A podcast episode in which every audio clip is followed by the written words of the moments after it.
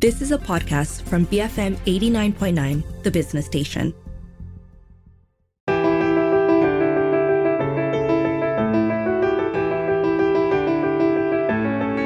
Hello and welcome to Beyond the Ballot Box. I'm Darshan Johan.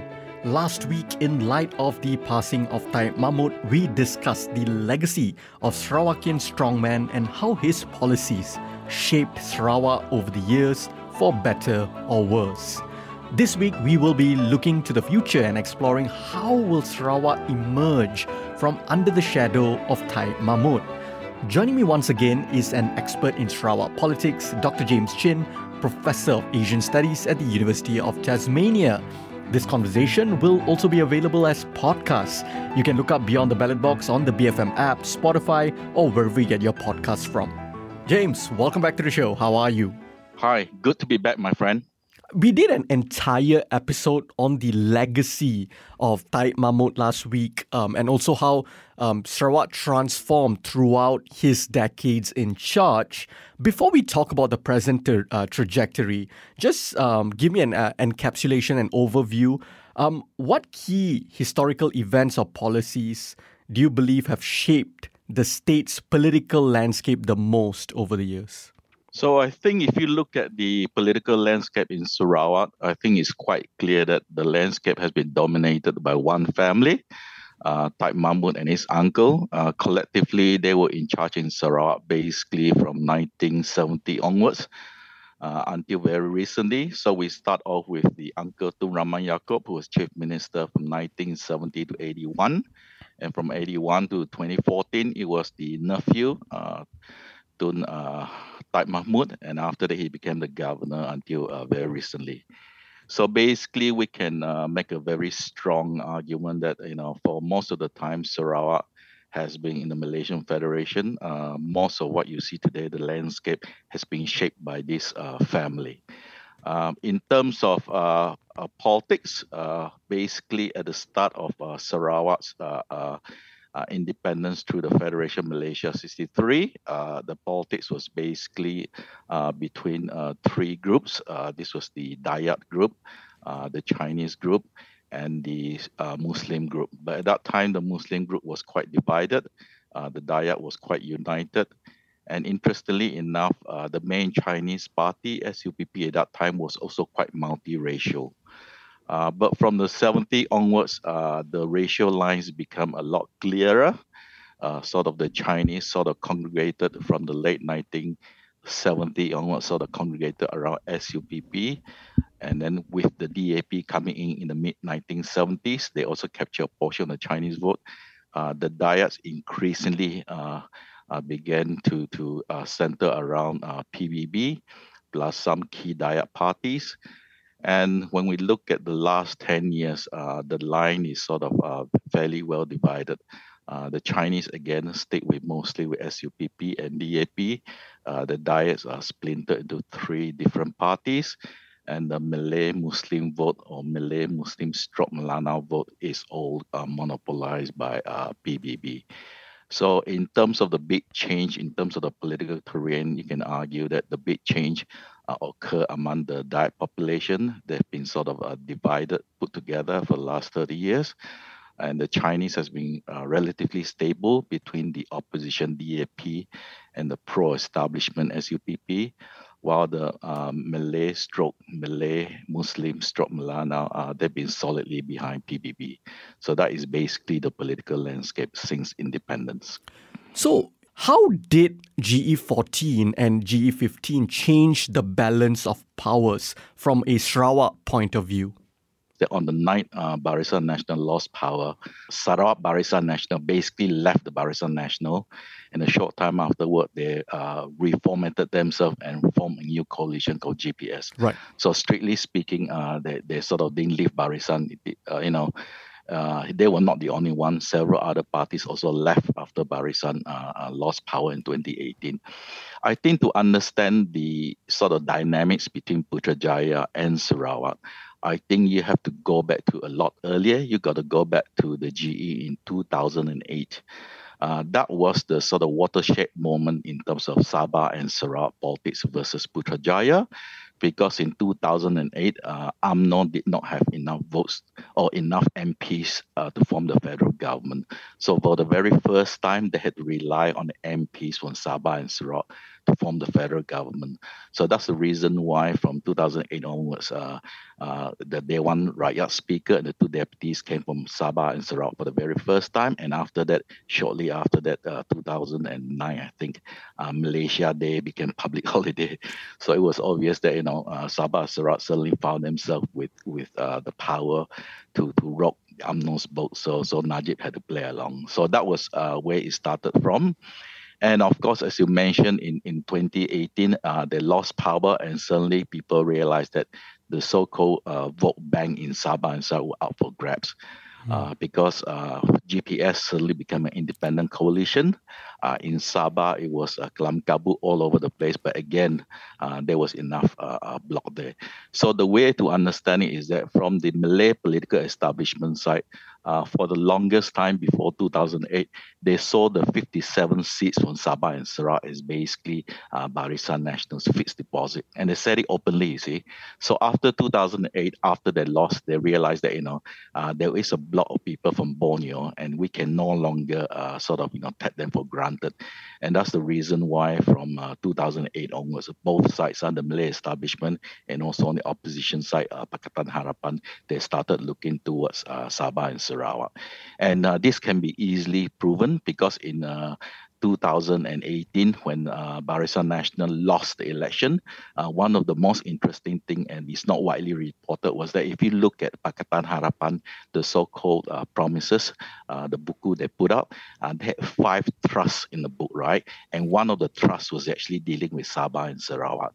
Uh, I can guarantee you, I've been studying Malaysian elections for a very long time. If you go back to all the earlier manifesto, right, Sabah and Sarawak never came in as one of the core trusts of any manifesto uh, before 2018. So this gives you idea of suddenly people waking up and said oh my God, across the South China Sea, you have a block of MPs that account for 25% of the seats in parliament. And therefore, on this side, on the Malayan side, if we want to form any government with the split in Malay vote, we need the 25% from the other side to help us form a government. So that is where uh, everything sort of came together for Sabah and Sarawak. They suddenly found that, you know, they hold the balance of power. So they do hold the balance of power. They are kingmakers today, more so than they have ever been. So on the one hand, James, it seems like Sarawak has finally uh, an even bigger say than they had before in politics. On the other hand, many might argue that this is the same right wing elite political party and players that have been um, with Barisan Nasional in the past. They are just now taking a sort of different form. And this is not exactly a grassroots, pro rakyat, you know, left leaning, social democratic type of coalition or socialist type of coalition, for example. You know, it is essentially a top down kind of um, warlord style of party, some uh, coalition, some might say. Um, how are you analyzing this situation? So the first point to understanding what is happening in Sarawak is to basically uh, understand the tagline for GPS. Uh, GPS tagline is Sarawak first, and that sort of summarizes up uh, everything you need to know about GPS. Uh, basically, uh, they want Sarawak or Sarawak nationalism to be the cornerstone of their political ideology. And their ideology, for lack of a better word, is basically Sarawak for the Sarawakians. Uh, so that's basically where they come from. Uh, this step on Sarawak nationalism actually started in the 1960s.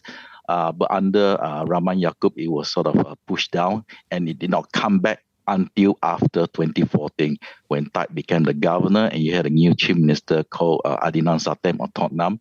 Uh, he's the one who sort of brought it back, this rise of Sarawak nationalism.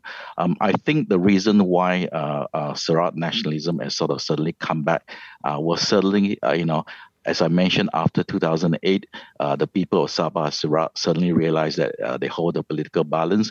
And for a very long time, there was this set of political grievances they held against Putrajaya, uh, but they couldn't do anything about it before 2008 because they didn't have any power. So suddenly, uh, you know, for Sabah and Sarawak, they realized that state nationalism is actually a very, very powerful tool.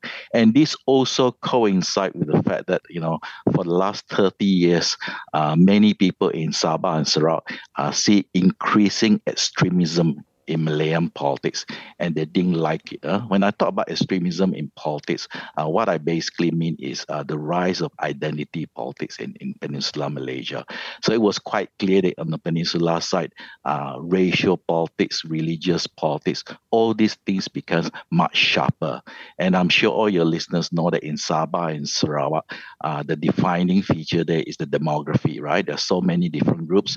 Uh, race and religion, yes, is important, but it is not as sharp as in uh, Peninsular Malaysia. So people became uncomfortable. So this uh, coincided with the rise of state nationally, and it worked very well. So uh, once Barisan National fell, uh, GPS was formed. So this tagline of Sarawak First is all about keeping the unique Sarawak identity, where uh, sort of you know the sort of Malaysia we had in the 1950s and 60s, where race and religion was not as sharp. Uh, people sort of you know let live with each other, and this is basically what uh, the Sarawak uh, GPS wants. Uh, they want Sarawak to be sort of a state within a state. Uh, they want to protect the unique Sarawak identity. And more importantly, they want to make sure that the sort of uh, sharp race and religious politics we see on the Malayan side do not come into Sarawak. And I think this has sort of caught on with the people in Sarawak, uh, partly because they can see all the crazy stuff happening in Peninsula, but more importantly, uh, they have a clear point of reference because they see a political mess in Sabah after UMNO, uh, MC, MIC uh, uh, enter Sabah politics after 1990. So there's a very uh, clear, strong sense that uh, among Sarawakians that we have to protect Sarawak to make sure that the sort of toxic politics we find outside Sarawak, we make sure that they don't come in. Um, so this is where uh, the GPS has caught on, and I think they're quite successful in selling this message. And also, I think the people are also quite willing to accept this message that Sarawak is quite unique in, in within the Federation of Malaysia, and we better protect Sarawak's identity. So, speaking about Sarawak's identity, autonomy, and grievances with um, Peninsula Malaysia, um, I, I, think we have to talk about MA63. Now, we have done full fledged shows on MA63 across the station where we really dive deep into it. But for the purpose of this discussion, could you sum up what exactly is MA63 and how much of the MA63 promises have been fulfilled over either the last four years or since 2008, where you analyze that that's where Sarawak and perhaps East Malaysia at large started to gain more autonomy from Peninsula? Okay, well, a bit of self promotion. If you want to understand MA63, just Google my ma- my name in MA63, and one of my articles will pop up. anyway, um, just a very quick summary for your for listeners, for those of you who who uh, find it difficult to follow MA63. I think the easiest way to understand MA63 is uh, you see as historical grievances. Uh, this is not unique in Sabah or Sarawak. There are many uh, places around the world that has historical grievances. Uh. The one which everyone in Malaysia have a clear understanding is that we all know about the Sulu issue, right? The Sulu issue is also historical grievances of the Muslim uh, area in Mindanao against the, the, the government in Manila.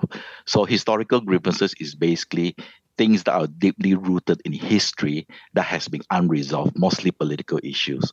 So, in terms of MA63, uh, without going into detail, I'll just say that the four main issues in terms of historical grievances uh, for Sabah and Sarawak are the following. Uh, the first one is autonomy. I think people in Sabah and Sarawak are very angry with the history of federal intervention in state politics. Uh, last week, I spoke about the Ningkan affair, where the federal government came in and helped to depose uh, Ningkan. In Sabah, as you mentioned, Project IC and how they try to manipulate Sabah politics through the rotational chief ministers and all that sort of stuff. Uh, the second area is uh, the issue of economic development, again, historical grievances. And this is linked to the fact that Sabah and Sarawak at one time produces two thirds of the oil and gas uh, uh, output in Malaysia. And there's a very strong sense of historical grievances because uh, many people in Sarawak and Sabah feel that, you know, although we produce so much and yet our own states lack infrastructure, and Sabah, as you know, is the second poorest state in Malaysia, and Sarawak is also a very poor state, especially outside the urban centers. So people feel that the oil and gas uh, uh, resources has been taken over by Putrajaya. And of course, uh, some of your listeners may know that uh, one of the unusual things in Malaysia was that in 1974, they passed an act called Petronas Act. And under the act, uh, it's, it's quite unique. Uh, the act is unique in the sense that it says that any oil and gas resources found in any part of the federation belongs to the uh, federal government through uh, their company called Petronas. The second interesting things about Petronas, which a lot of people do not know, is that the charter of Petronas says that Petronas actually doesn't report to the government. Petronas actually reports to the prime minister and nobody else. So this is quite unique. So people in Sabah and Sarawak say that you look at Peninsula Malaysia and you look at the major iconic projects like the Petronas Twin Tower, North South Highway, KLIA Putrajaya, all these are mostly funded by uh, oil and gas money from Sabah and Sarawak. So the third grievances is the issue of uh, political recognition, right? I think in people in Sabah and Sarawak, uh, they are very uh, unhappy with the fact that you know they always felt that, as I mentioned, uh, the Malay political establishment, once Sabah and Sarawak helped to form the Federation of Malaysia, they sort of left as a fixed deposit. They will sort of ignore something like the country cousins, right?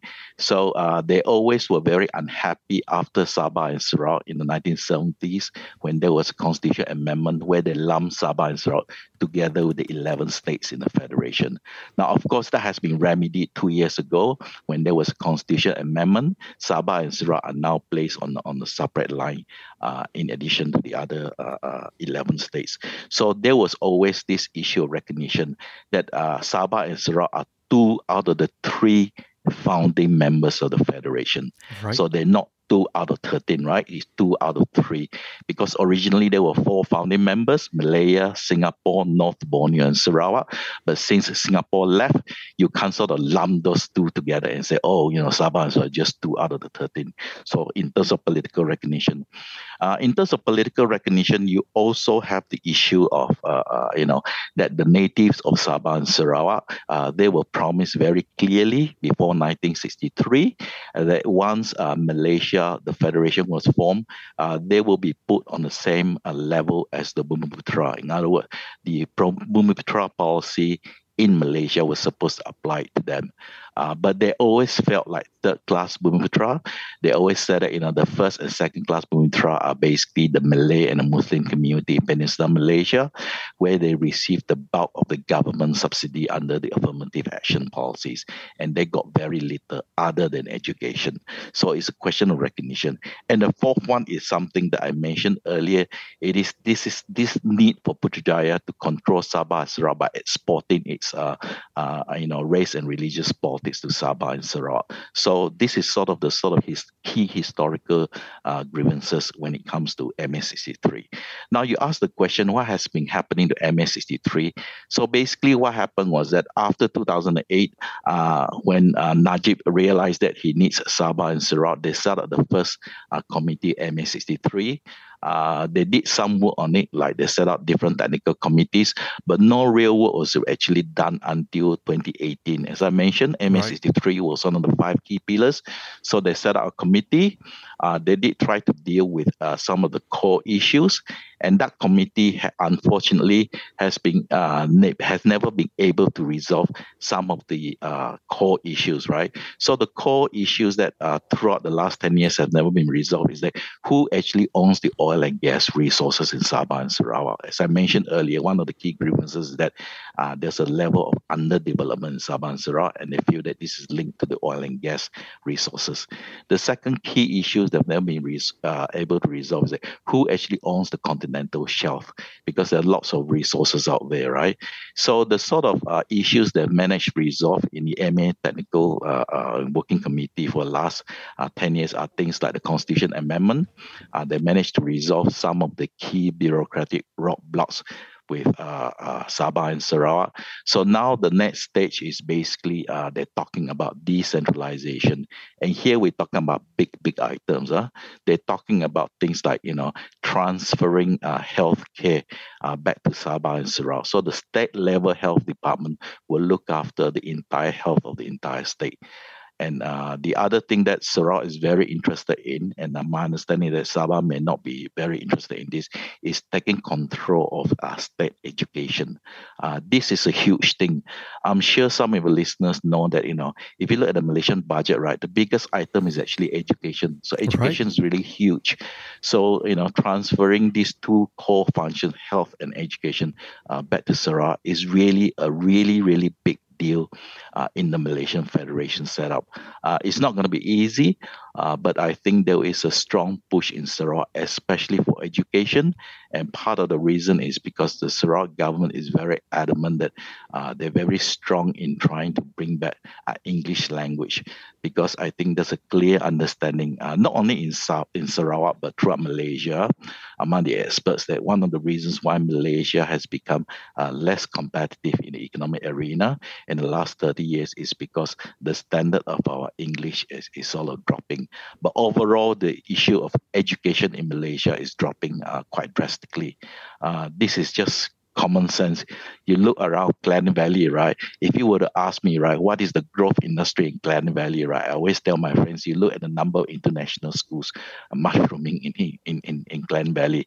Uh, all these schools have the word international on it, but you look at the students there, they're all Malaysians, Malaysian middle class people right. trying to do the the GCE, all levels, A levels, right? They're really not international. Is they call themselves international because they want to bypass the, they want to offer the the British. Uh, uh, uh, you know, uh, or, or A levels.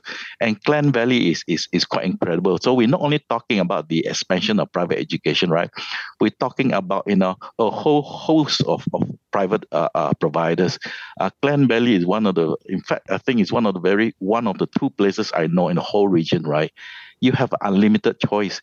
There's even a Canadian high school qualification offered through SADUE. then, as I mentioned, the British. Then you got American school in Ampang. Right. You know, and you know, so, so the choice is, is is endless. You got the Australian matriculation. So you know, so you know. It, uh, I mean, people understand, but because of the sort of toxic politics that we see in Peninsula Malaysia, where uh, uh, education is highly politicized, right? Nobody wants to come out and say that we have to deal with this. Uh, I think the present government uh, is worried about it. That's why there'll be more discussion about the PISA scores. But you know, the reason why I talk about it is that because I think uh, people need to understand why the Sarawak government is moving towards its own way education, because there's really no time to waste. Uh, they really want to do this, and I'm highly supportive of what they're doing. On the show with me today is Dr. James Chin, Professor of Asian Studies at the University of Tasmania. We will continue this discussion after the break. Keep it here on Beyond the Ballot Box, BFM 89.9.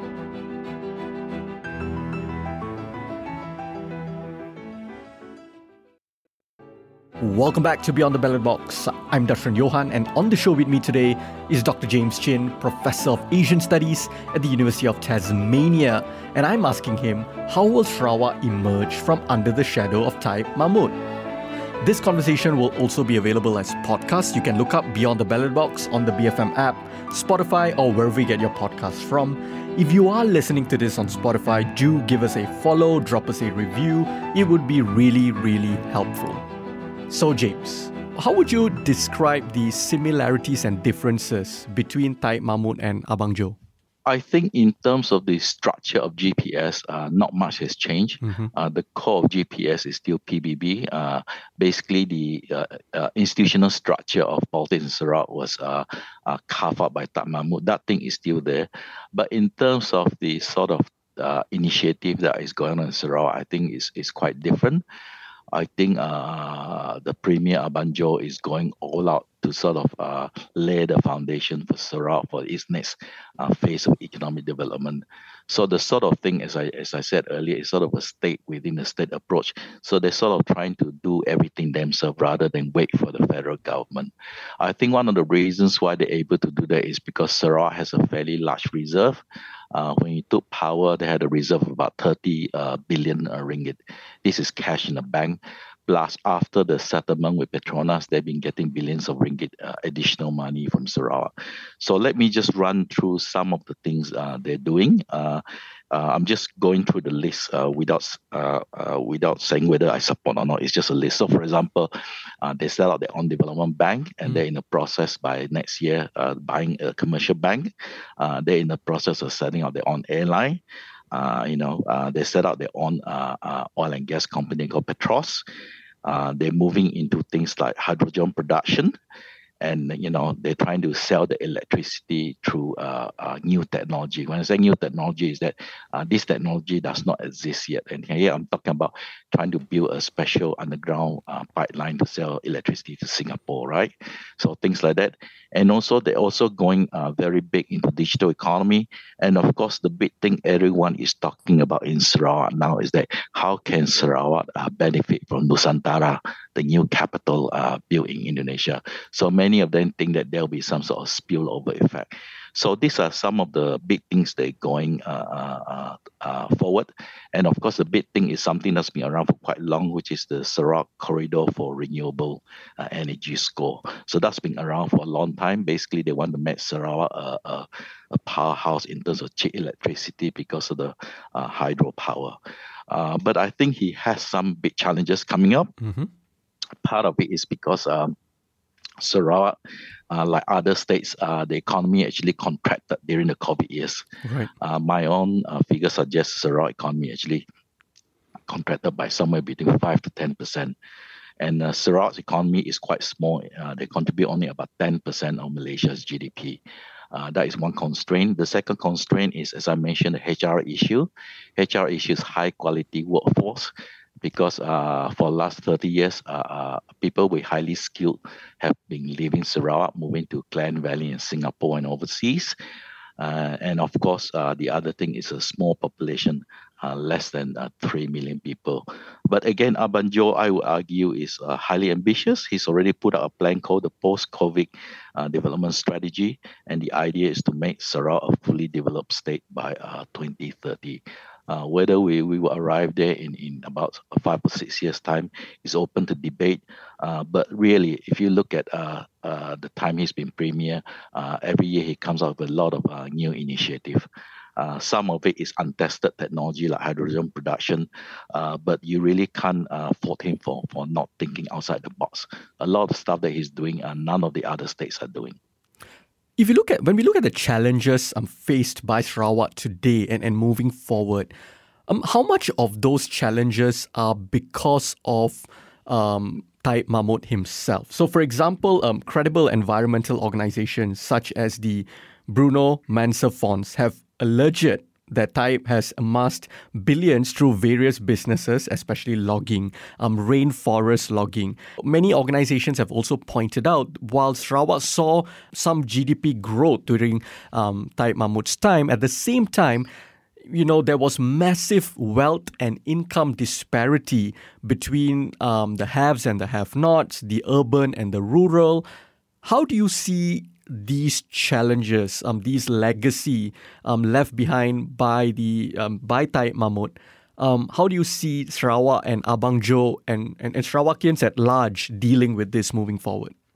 So I think all those things are basically true. Uh, as I mentioned in, in our conversation uh, last week, uh, what you will see uh, moving forward is that more and more of these stories will come out uh, now that he's no longer around.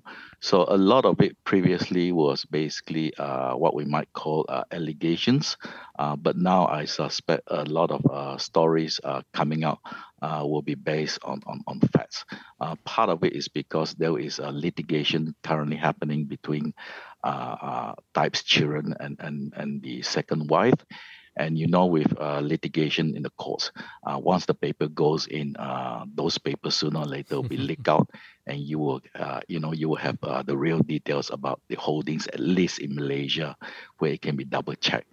Uh, I think all those things will come out, and I think that I'm one of the people who believe that a lot of the stories will probably be proven true. I think The only question mark is the sort of figures involved. I think that is the only uh, question mark. People don't know the, the true figures. Uh, because if you look at the allegations, it can be uh, hovering anywhere between, uh, you know, at the lower end, people talk about 10 billion US dollars. At the higher end, people talk about uh, 30 billion US uh, dollars.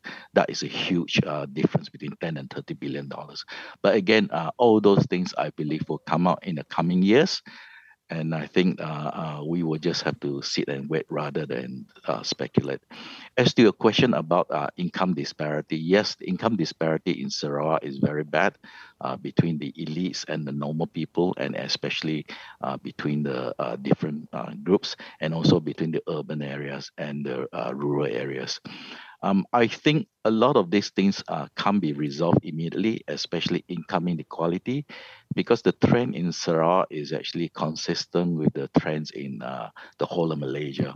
Uh, if you look at Malaysia, right, uh, the trend now, the worrying trend now is that the intra inequality between the three major ethnic groups, the Malay, the Chinese, and the Indians, between the richest Chinese and the poorest Chinese, the richest Malay, and the poorest Malay, the gap are getting bigger and bigger. So in Sarawak, you find basically the same thing. Uh, so this is something where uh, policymakers uh, have to intervene to to create a, a, a better playing field. The bottom line is is is not a Sarawak problem; it's actually a Malaysian problem, and that is uh, Malaysian workers are very very badly paid. Uh, uh, you know, basically the owners or the capitalists are the one uh, getting the bulk of whatever profits are made. And of course, the argument put forward is that the reasons why Malaysians are badly paid is because productivity is low. Uh, part of part of that argument is true, but uh, but that sort of argument for me, right, is is is not the full part of the picture. The full part of the picture is actually that uh, our education system is in a crisis. We're just not producing uh, skilled workers. Uh, you know, you can, you can, uh, you know, the people who say, oh, not true. University Malaya or USM, they rank very highly. Uh, yes, that is all true, but it's also true. It is also true that we produce uh, low quality graduates. Because if we produce good graduates, right, the marketplace will have some sort of self correction. You will be willing to pay. So uh, most people are shocked when I tell them that you know a top honors graduate in engineering from University Malaya, living in Klang Valley, starting salary is between three to four thousand ringgit. It's I mean, uh. Not, so I can imagine how difficult it is, right? So people in Malaysia are really, really underpaid. So unless the government do something about the wage policy and upskilling, uh, you know, uh, this income inequality thing uh, will not work. So it is part of the, the, the, the larger picture. So it is not uniquely Sarawak. But I think in the Sarawak case, I think I mentioned this last week, because the Sarawak elite is so small, the wealth is concentrated so much in such a smaller group, right? I mean, the joke in, in Sarawak, my friends tell me, is that basically, if you look at the, the big money in Sarawak, right, it's concentrated in about 30 different families and you can tell who these families are. You just look at the stock exchange and you look at who are the key owners of these Sarawak-based companies, and you know exactly uh, who I'm talking about. So, with that in mind, the Bumiputra Economic Conference is coming up, James, and earlier you brought up a very interesting point that Sarawakians and even Sabahans, for the longest time, they have seen, uh, uh they, you know, uh, they have been perceived as third class Bumiputra. You know, that's what how they they say they have been perceived, and I think there's a lot of truth in it. Because even when you look at conversations surrounding the Bumiputra Economic Conference, should it happen, should it not happen, what does it mean? It is all seen through a pro Malay or anti Malay type of discourse, type of lens, which, in my opinion, is very peninsula centric because a very core group of Bumiputras are Sarawakians, are Sabahans, are the Orang Asals from Sabah and Sarawakians. Um, how important is this upcoming Bumiputra Economic Conference? Are Sarawakians keeping a close eye on it, hoping that it would be more inclusive than it's ever been before? So I think for the uh, non-Muslim Bumiputera grouping in Sarawak, in Sarawak is mostly Dayak, in Sabah is the Kadazan Dusun, the KDM group. Um, I think they're looking at this very, very carefully. My understanding is that they've been invited to take an active participation in this Congress, and uh, they will be pushing very hard for specific uh, NEP type programs, affirmative action program, specifically targeted at the Bumiputras of uh, Sabah and Sarawak. Uh, they after basically wealth creation. As I mentioned, in terms of education opportunities, they've always had quite good education opportunities through the UITM network. Uh, UITM uh, they actually have uh, two branches in Sabah, uh, one in Labuan, and two branches in Sarawak as well. So they've always had that uh, access. And of course, uh, don't forget there's also University Malaysia Sabah and University Malaysia Sarawak as well. So in terms of education access, I won't worry too much about it. Like I said, higher education is an issue of quality. but in terms of wealth creation, yes, I think they will be pushing very hard for wealth creation. For me, the the problem with the Bumiputera uh, Economic Congress is, is, is not so much the wealth creation part. Uh, governments can intervene uh, to create wealth. The problem is that who benefits from the wealth creation? Because if you look at government intervention to the NEP, right, the people who actually benefit from the affirmative action, the wealth creation portion of it, right, is actually the elite Malays or the Malays who are connected to UMNO. They are the main beneficiaries.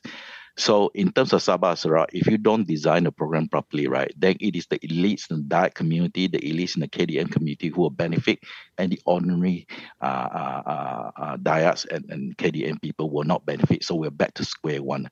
Uh, that is one issue. Uh, the secondly, second big issue in terms of the uh, Bumiputera Congress is that when they talk about intervention in the last 60 years in Malaysia, right, they talk about uh, basically uh, through government intervention, through uh, wealth creation is via basically the GLC vehicle. That's number one. Secondly, is through uh, government, like like uh, they're setting up TERAS to buy shares in companies. So that's an equity thing, right? Um, the bad news is that uh, they've been doing this since 1971, since the new economic policy, and this thing has not worked. So I'm really hoping that Anwar Ibrahim will have, uh, you know, uh, think out of the box about some other uh, uh, new policy stuff. Because uh, if you think that you're going to do the same thing, expect a different outcome, uh, you know, the famous saying by Albert Einstein, you keep doing the same thing, hoping for a different outcome. I don't think it's going to work. I think the reality is that you need a, a, a real policy intervention uh, right at the bottom from from get go, and that the wealth distribution goes down uh, rather than than business opportunity for the elite uh, uh, Bumi Bumiputera companies from Sabah and Sarawak, because we know who owns them, and if that if the opportunity goes to that group again, uh, then you know ten years from now, you and I will be sitting down and talking about the same issues over and over again. Absolutely. So, a hot topic I'd like to get your thoughts on, James. There's going to be a slew of redelineation exercises around the corner. Um, basically, um, you know, constitutional process of drawing electoral boundaries uh, or redrawing to ensure that the value of one's vote is equal irrespective of our geographic and demographic breakdown or background. Um, I mean, that's the principle of it, um, and it takes place once every eight years. So Sarawak can begin redelineation exercises this year, Sabah in 2025, and Peninsula Malaysia in 2026. So this is the big question. Should East Malaysia receive one third of the parliamentary seats available? So a lot of people, especially some of my NGO friends, CSO friends in Kuala Lumpur circle, said that uh, this is really unfair. We should really look at uh, uh, electoral system that is based on uh, one person, one vote.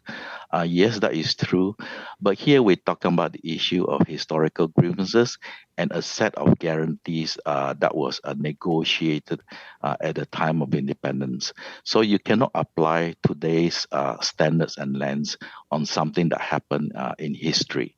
Because if you start doing that, right, then many of the issues in that was done in history, you can come back and, and, and argue about it again.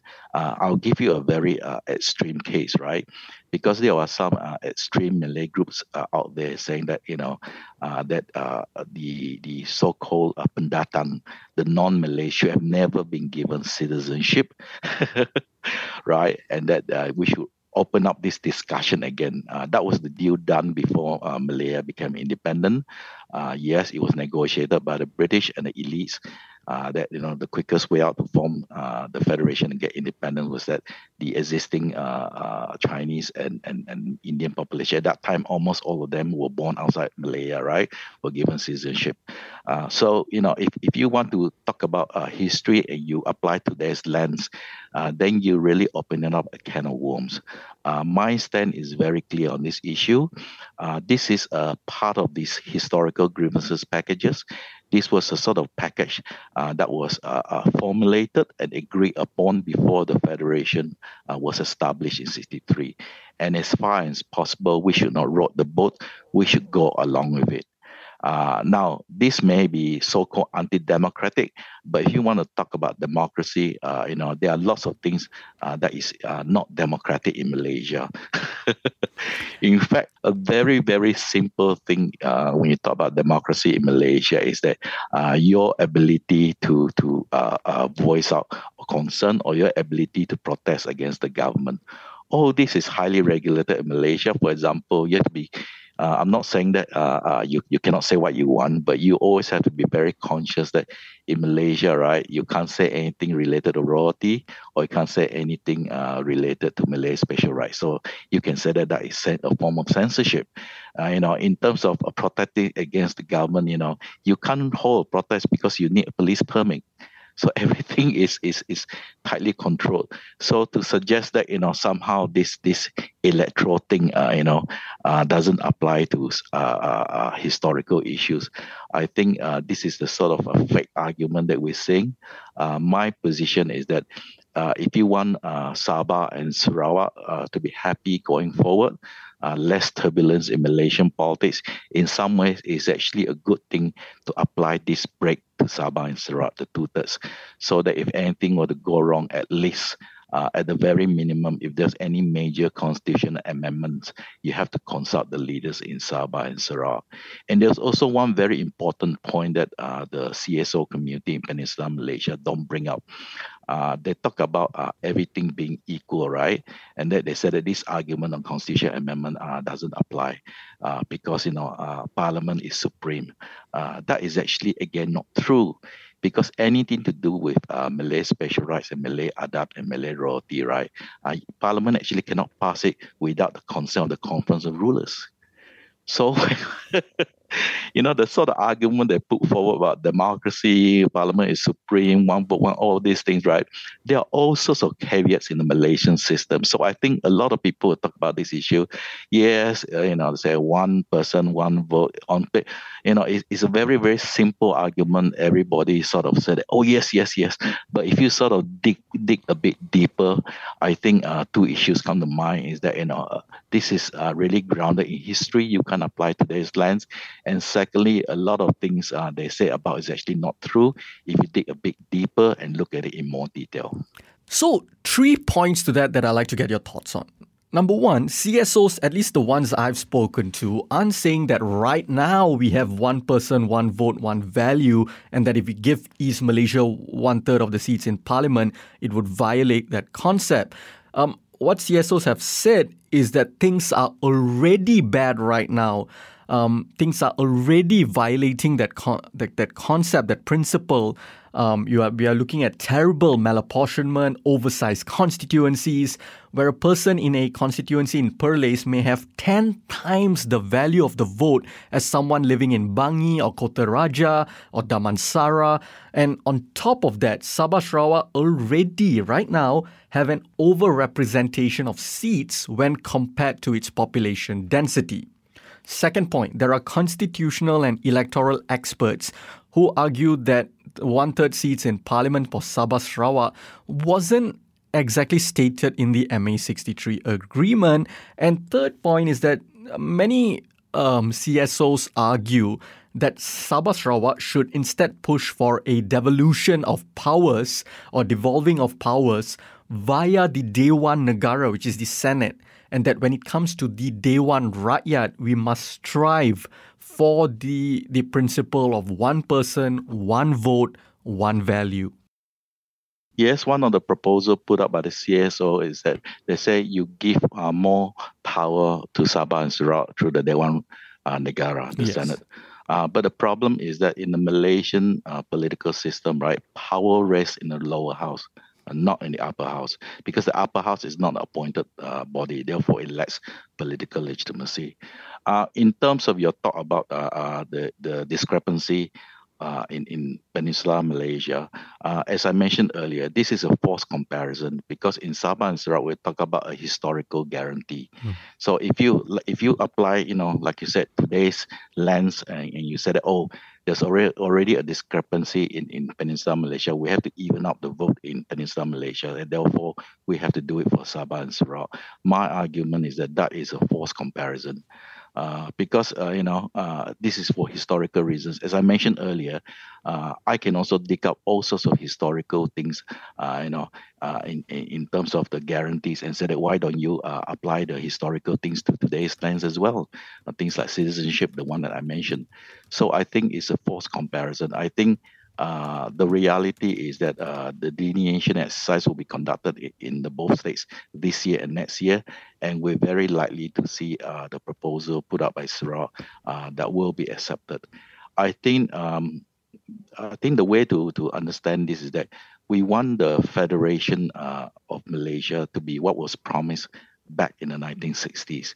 And the thing that was promised back in the 60s was that uh, Sabah, Sarawak, and Singapore will be given indirect veto power uh, through the more than one third of the seats. And and and don't forget, uh, when they got rid of the Singapore seats, uh, it was never redistributed to Sabah and Sarawak. So, you know, you can already make the argument that, you know, there was a mistake made then, you know, in 65. So why don't you remedy the, the, the, the mistakes? I mean, if, if for example, uh, if you want to apply this sort of uh, sort of a what if scenario, you can say that, you know, if the seats in 65 were redistributed to Sabah and Sarawak, where Sabah and Sarawak back from 65 almost at one third, then today we won't even talk about this. Then maybe the trajectory of Malaysian politics will be very different you know so um, false comparison. Uh, yes, people are unhappy, but then you know if you look at history, there are all sorts of uh, stuff that that that you know when you when you apply today's standards and lens, when you look back, right, uh, it is not right. Before we wrap this conversation up, um, final thoughts from on the future of Sarawak. How will Sarawak emerge from under the shadows of Taib Mahmud? Uh, so now that the the uh, elites are no longer in charge, the power has been handed to the uh, Kuching Malay community. I think uh, the sort of Sarawak that will emerge will be uh, quite different. I think what you will find is that uh, the Sarawak identity will become stronger and stronger in the coming years. And if all the uh, economic, especially the economic policy, all the economic policy putting by uh, Uh, uh, is successful, uh, then you probably find Sarawak the most progressive state in the coming years. And if that happens, I suspect a lot of people want to move to Sarawak. so let's keep our fingers crossed on the growth and prosperity and um, you know development of Sarawak. James Chin, thank you so much for joining me today once again. Thank you very much. That was Dr. James Chin, Professor of Asian Studies at the University of Tasmania. This conversation is also available on the BFM app, Spotify, or wherever you get your podcasts from. I'm Darshan Johan, and this has been Beyond the Ballot Box, BFM 89.9.